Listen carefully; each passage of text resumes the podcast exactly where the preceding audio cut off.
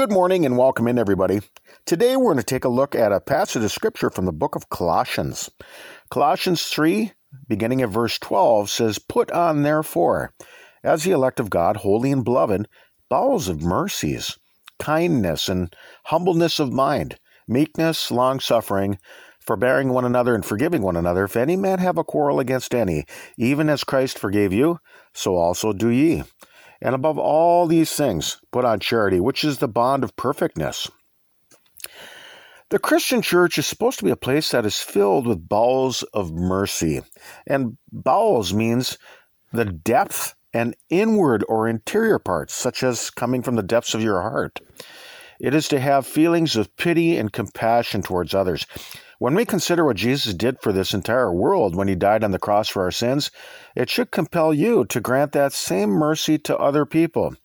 Instead of destroying the world, as he was very capable of doing, he did not impute sin, but he extended to each of us a gift of forgiveness through the blood that he shed for us at the cross.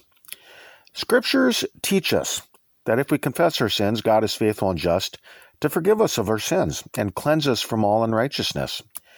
When we come to God in our prayer life and admit our faults, confessing and apologizing for our sins, He offers complete remission and forgiveness. The reason why God offers this gift of grace is so that we can turn around and do His will from our hearts, which is found in the teachings of the Holy Scriptures. Someone may have been a thief in their past, but through God's grace, they can turn around become a kind hearted giver. Before he became an apostle, Paul was once destroying churches, but the gift of God's grace caused him to turn around and begin to start churches.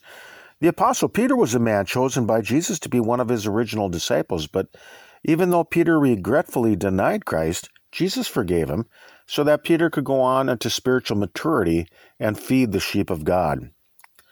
In order for any of us to be forgiven, we have to confess faults and we have to apologize. If if you truly are filled with bowels of mercies, you'll be quick to forgive others, just as He has forgiven you. You'll show others the riches of God's grace that He has shown you. God loves and cares for us so much that He laid down His own life for our salvation. He wants all men to come to a place of repentance. Sadly, not everybody will, but he wants them to come forward admitting their faults humbly in his presence. Forgiveness is his very nature. The thing that prevents us from obtaining that forgiveness is refusing to humble ourselves before him and to admit sin. James chapter 4, beginning at verse 6, says, But he giveth more grace. Wherefore he saith, God resisteth the proud, but giveth grace unto the humble. Submit yourselves therefore to God, resist the devil, and he will flee from you. Draw nigh to God, and he will draw nigh to you. Cleanse your hands, you sinners, and purify your hearts, you double minded. Be afflicted and mourn and weep. Let your laughter be turned to mourning, and your joy to heaviness. Humble yourselves in the sight of the Lord, and he shall lift you up. Jesus had the ability to destroy the world when he was lifted up on the cross, but he showed this world mercy. Even though this world wronged him, and hurt him, scourged him, hated him, disowned him, spoke evil about him, called him a liar, railed on him, persecuted him, and pounded the nails into him. He refrained from punishing and destroying this world. That is called mercy. And mercy is compassion shown towards somebody whom it is within one's power to punish or harm. It is shown kindly forbearance towards an offender or an enemy. Jesus was very upset and threw over tables in the temple and made a scourge. But do you realize what he could have done? He could have destroyed them all in the blink of an eye, but he didn't. He could have done what he did to Sodom and Gomorrah, but he didn't. He gives this world the opportunity to come to him so he can grant them forgiveness before the final judgment and the punishment of wickedness. Forbearance is the quality of being able to forgive somebody. God is filled with this quality. We are in the age of grace, and this is why people need to take advantage of the incredible gift of God's forgiveness granted to us when we come humbly to His Son, Jesus, confessing our faults and throwing ourselves at His feet with a contrite and penitent heart. When we confess our faults to God and apologize for our misdeeds, He's forbearing with us and grants us a holy pardon. Instead of punishing us when we confess faults, He forgives us and washes our sins away in His precious blood through Holy Communion. In this world, when people confess faults, the world will punish them. But with God, when we admit them, He forgives us. This is how we need to treat one another in the church. The world lives the way the world does, but as a Christian, we are not of this world. We are called to come out from the world and live the way Christ lived, being merciful with each other. The church is a place where people occasionally make mistakes. And this is why we need to confess our faults one to another. This is why we need to come boldly to the throne of grace in time of need, so that we can return to God and turn around and to do His will. But even as Christ forgives you, you must be forgiving with each other. People who are truly penitent will apologize quickly for their faults because it weighs heavy on their conscience. Those who refuse to do this are only storing up God's wrath and punishment. Look at Romans chapter 2.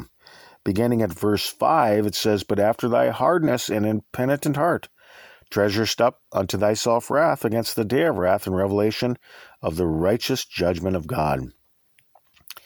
If we truly love others, you'll forgive and forget.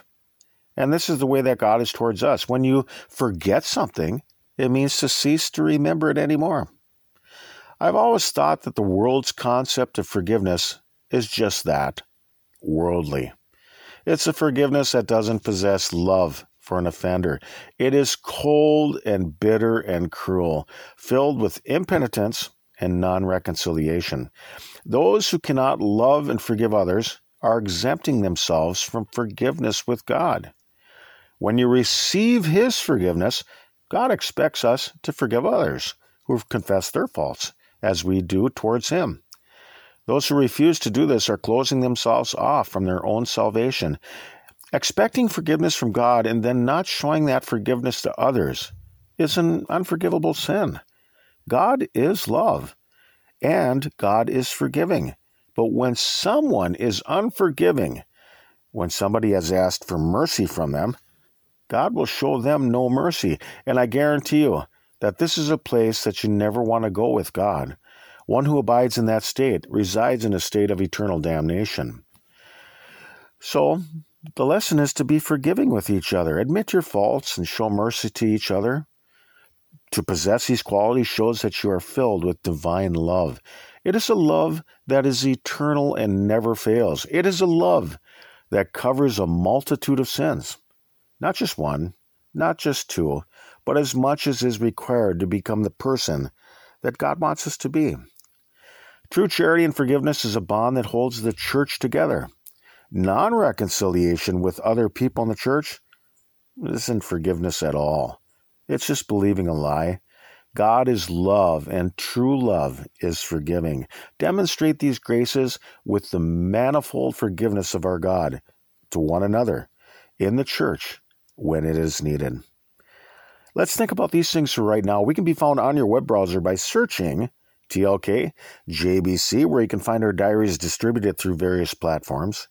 We are not associated nor affiliated with any other religious groups, and you can get our entire podcast feeds directly along with transcripts at tlkjbc.com. Or I suppose that you could find us somewhere up here in the great northern Minnesota woods. Peace to you all, and Lord willing, we'll talk with you some more tomorrow. Till then, bye bye, everybody.